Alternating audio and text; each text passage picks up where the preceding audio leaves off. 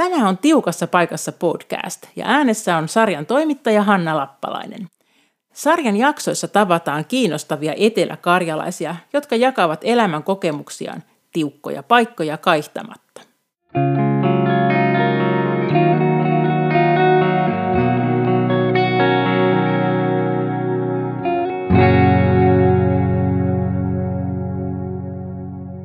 Miltä Suomi näyttää Venäjällä kasvaneen silmin? Mikä ylipäätään toi nuoren petroskoolaisen tytön Suomeen? Tässä jaksossa tutustumme Anna Syttiin ja hänen mielenkiintoiseen tarinaansa. Millaisia tiukkoja paikkoja hän on kohdannut Suomessa asuessaan ja miten hän on niistä selvinnyt. Tässä onkin tänään tämmöinen hyvin sateinen keväinen iltapäivä ja ollaan tässä Lappeenrannan Kimpisessä ja mulla on vieraana Anna Syt. Kerro Anna vähän jotain itsestäsi, kuka sä oot ja mitä teet työksesi ja ketä sun perheeseen kuuluu? Joo, hei kaikille. Mie olen Anna, olen kotoisin Petroskoista. Suomen mie muuten 16 vuotta sitten, kun olin 21-vuotias. Ja minun perheeseeni kuuluvat aviomies. Meillä on 10-vuotias tyttö ja 13-vuotias poika. Minulla on tällä hetkellä osa-aikainen työ Etelä-Karjalaan osuuskaupalla ja teen siellä myyjän tehtävät. Vapaa-ajallani mieteen vapaaehtoistyötä, harrastan liikuntaa, soitan kitaraa, laulaan, tykkään viettää aikaa myös perheeni kanssa ja raamattupiirin ystävien kanssa. Nämä ihmiset ovat minulle todella rakkaita ja tärkeitä. Joo, kerro tosiaan, että sä oot ollut nyt jo yli kymmenen vuotta Suomessa ja olet sieltä Petroskoista kotoisin ja ihan venäjänkielisestä perheestä, mutta sulla on myös jotain suomalaisia sukujuuria. Kerro vähän, että mitä kautta? Uh, joo, minulla on su- suomalaisia sukujuuria, kun minun isän todellinen äiti on syntyperäinen suomalainen. Sodan jälkeen hän asui Petroskoissa ja synnytti siellä minun isäni. Pian hän löysi Suomesta oman äitinsä ja tuli hänen luokseen. Mutta hänellä ei ollut kuitenkin dokumentteja, että hän voisi jäädä Suomeen pysyvästi, niin siksi hän meni naimisiin Suomessa. Ja tämä uusi miehen perhe ei tykännyt Venäjällä syntynyttä lasta. Ja kun minun isäni täytti neljä vuotta, he lähettivät hänet lastenkotiin Petroskoihin. Petroskoissa kuitenkin minun isäni adoptoi yksi lapseton inkeriläinen pariskunta. Ja sitten kun sijaisäiti sairastui pahasti, minun isä oli jo vähän yli 30-vuotias. Hän rupesi etsimään minun isäni sukulaisia Suomesta. Venäjällä sanottiin, että ei ole totta, ei ollut sellaista tapausta ollenkaan, mutta hänellä oli läheisiä sukulaisia Virossa ja Viron kautta sitten löytyi minun isäni oikea äiti ja paljon sukulaisia. Ja kun minä olin kahdeksan vuotias, mä käytin ensimmäisen kerran Suomessa koko perheen kanssa ja minun isäni tapasi oikean äitinsä ja sitten sisaruksia ja muita sukulaisia. No niin, eli sulla on tosiaan perhettä ja sukua sit molemmissa maissa ja kerroitkin, että olet nyt jo sitten ollut sen noin 16 vuotta Suomessa. Kerro vielä siitä, että miten sä sitten tulit Suomeen ja miksi? Minä opiskelin Petroskoin valtion yliopistossa Itämeren suomalaisten kielten ja kulttuurin tiedekunnassa. Ja jos valmistuisin, minusta tulisi suomen kielen opettaja Venäjällä – Opiskelun aikana oli mahdollisuus tulla vuodeksi Suomeen aupairina. Eli aupair on ihminen, joka asuu suomalaisessa perheessä tai muussa maassa, auttaa lastenhoidossa ja samalla oppii kieltä. Niin minä asuin vuoden Kuopiossa. Tykkäsin Suomesta tosi paljon, koska täällä oli niin turvallista ja helppoa asua.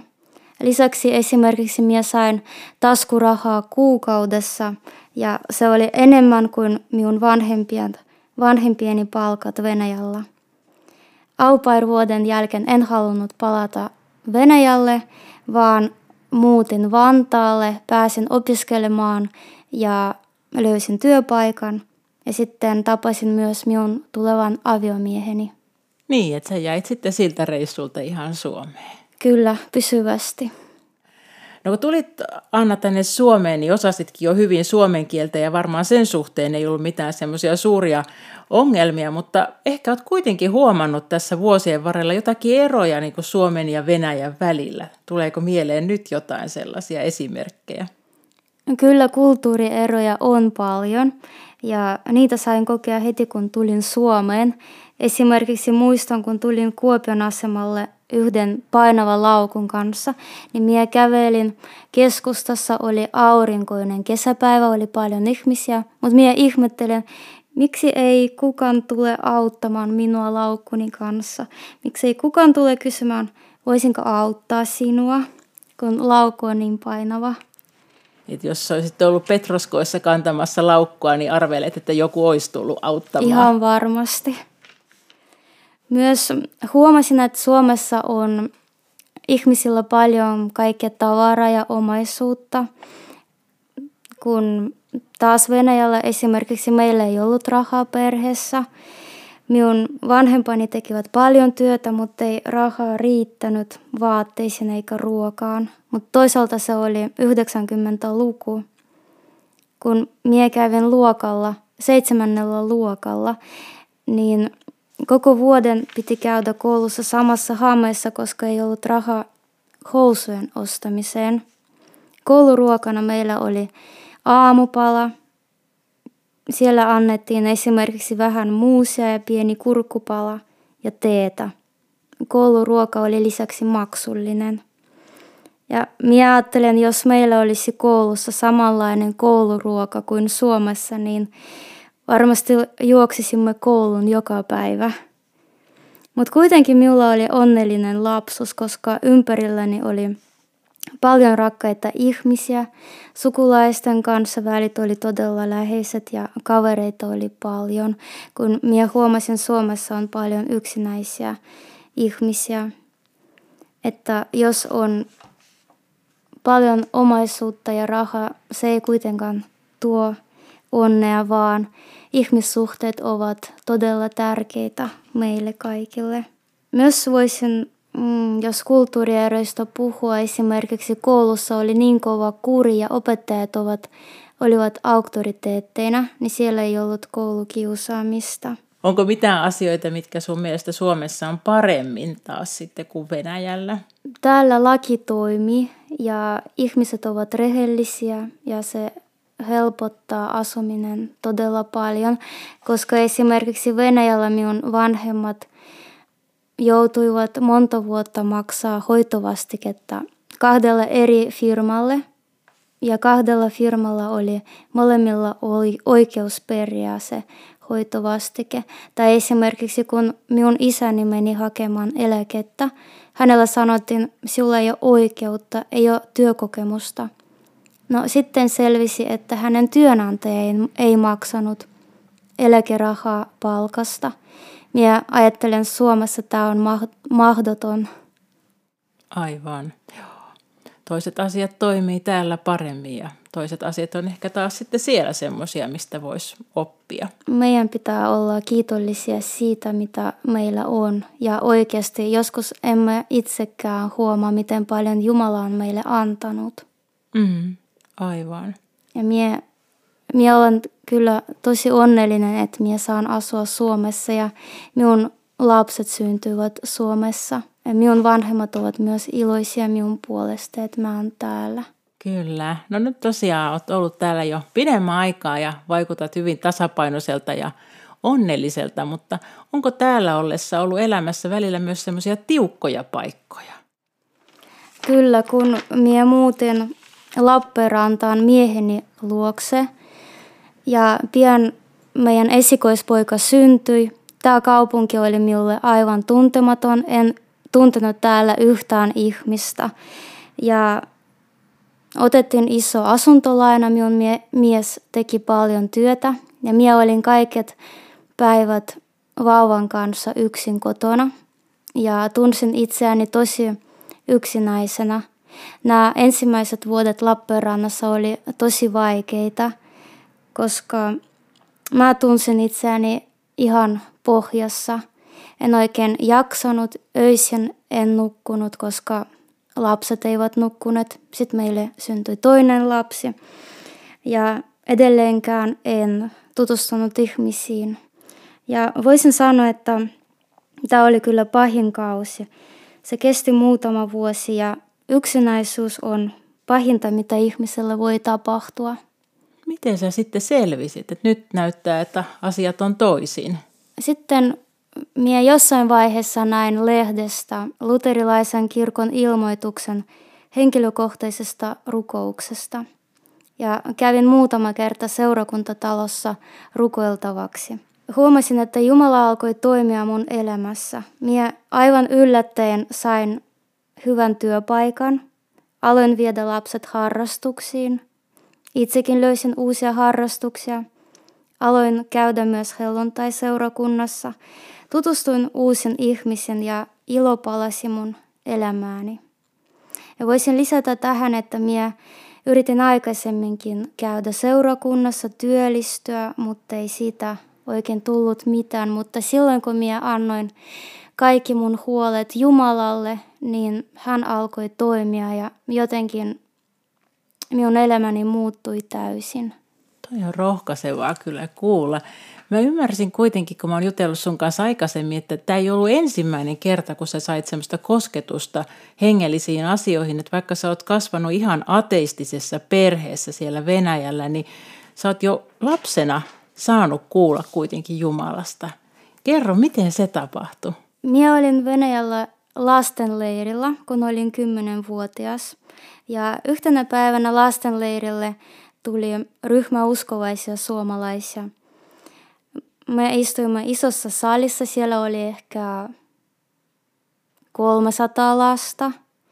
Ja nämä uskovaiset suomalaiset kertoivat meille lapsille – Jeesuksesta. He kertoivat, että Jeesus on Jumalan poika, hän rakastaa meitä jokaista, hän kuuntelee rukouksiamme ja hän auttaa. Minä uskoin kaikkeen, mitä he kertoivat, ja aina kun oli vaikeaa, minä rukoilin kotona, tai ihan missä minä olin, ja huomasin, että Jumala vastasi minun rukoukseni. Esimerkiksi Kerran kun olin mökillä yksin ja tulin kipeäksi, minä säikähdin, aloin rukoilla ja tapahtui ihme, minä samana päivänä tulin terveeksi. Kuitenkin kun minä asuin Venäjällä, minä en tuntenut yhtään uskovaista. Mutta minulla oli Suomesta, Suomesta kirjanvaihtokaveri, ja aina jouluksi hän lähetti minulle pieniä paketteja ja niissä paketeissa eri vuosina minä sain esimerkiksi Kipseenkelin tai Exit Bandin kasetteja, jossa oli hengellisiä venäjänkielisiä lauluja. Ja erityisesti muistan ison värikkään tarran, jossa Jeesus siunasi lapsia. Se oli niin hieno, kaunis tarra. Se oli minun päiväkirjassa vuosia. Ja minä, kun istuin koulussa tunneilla, minä tuijotin sitä tarra, se oli niin kaunis ja luin itsekseen tämä lause, Jeesus rakastaa sinua. Eli tämmöiset pienet asiat piti sun uskoa hengissä ne kaikki vuodet, vaikka sä et tavannut ketään muita, jotka olisi uskonut Jeesukseen siellä Petroskoissa. Näinkö se meni? Kyllä. Kyllä, ja minä uskoin niin vahvasti Jeesuksen ja hän aina auttoi. Ja se on ihmeellistä, kun meni kymmenen vuotta ja sitten minä muutin Suomeen. Jumala antoi minulle niin paljon uskovaisia ihmisiä Suomessa. Musta tuntuu, että Suomessa on kaikki ihmiset uskossa. Esimerkiksi minä tulin ensimmäisenä kesänä mansikkatilalle ja isäntä oli uskossa. Hän antoi minulle lapun, jossa oli kirjoitettu joku osoite ja sanoi, käy Kuopiossa tällä osoitteella, siellä on torstaisen nuorisoiltoja, eikä siellä opeteta mitään pahaa. Ja minä ajattelin, vau, kiva nuorisoilta, varmasti jotain hauskaa. Sitten minä tulin torstaina paikalle. Siellä oli paljon mukavia nuoria. Juotin teetä, keskusteltiin ja sain kuulla, että siinä talossa myös toimi nuorisokuoro ja koska miekin lauloin Venäjällä monta vuotta kuorossa, mie halusin heti mukaan. He sanoivat, että totta kai tule mukaan torstaisin. Torstaisin mie kävin kuoroharjoituksissa ja sitten jäin aina nuorisoiltaan. No tällä hetkellä sanoitkin, että sulle on tärkeä semmoinen oma raamattopiiri ja siellä olevat ystävät. Mitä sulle kaikki ne niin seurakunta merkitsee tällä hetkellä? No esimerkiksi koronan, korona-aikana, kun seurakunta ovet ovat kiinni pääosin. Me kuitenkin venäläisten raamattupiirin kanssa tapaamme joka viikko ja me laulamme Julistamme, ylistämme Herraa, rukoilemme yhdessä ja Jumala toimii meidän elämässä. Kun rukoilemme yhdessä jostain asiasta, niin kyllä Jumala auttaa.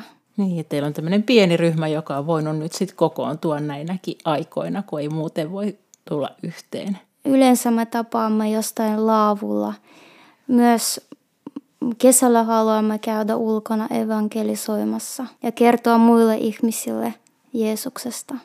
Aivan. No miten ylipäätään tämä korona-aika, me tosiaan nyt tehdään tätä haastattelua tässä huhtikuussa 2021, kun edelleen on nämä koronarajoitukset käynnissä. Miten se on vaikuttanut sun elämään? Onko se tuonut semmoisia tiukkoja paikkoja? Kyllä korona-aikana toi minulle paljon huolia esimerkiksi minun omista vanhemmista, jotka asuvat Venäjällä. En päässyt tapaamaan heitä jo kohtaa kaksi vuotta. Ja tosi tiukka paikka oli talvella, kun minun vanhempani sairastuivat koronaan. Äiti oli monta viikkoa kriittisessä tilassa sairaalassa. Hänellä on autoimmuunisairaus ja korona pahensi sitä sairautta niin, etteivät lihakset enää toimineet. Hän ei pystynyt liikkumaan, puhumaan, nielemään ja hänen hengittäminen oli vaikeaa. Mie en kuitenkaan voinut itse auttaa äitiäni mitenkään. Jos jopa tulisin Venäjällä, en pääsisi sairaalaan hänen luokseen. Ja ainoa mitä minä voin tehdä, rukoilla ja luottaa Jumalaan.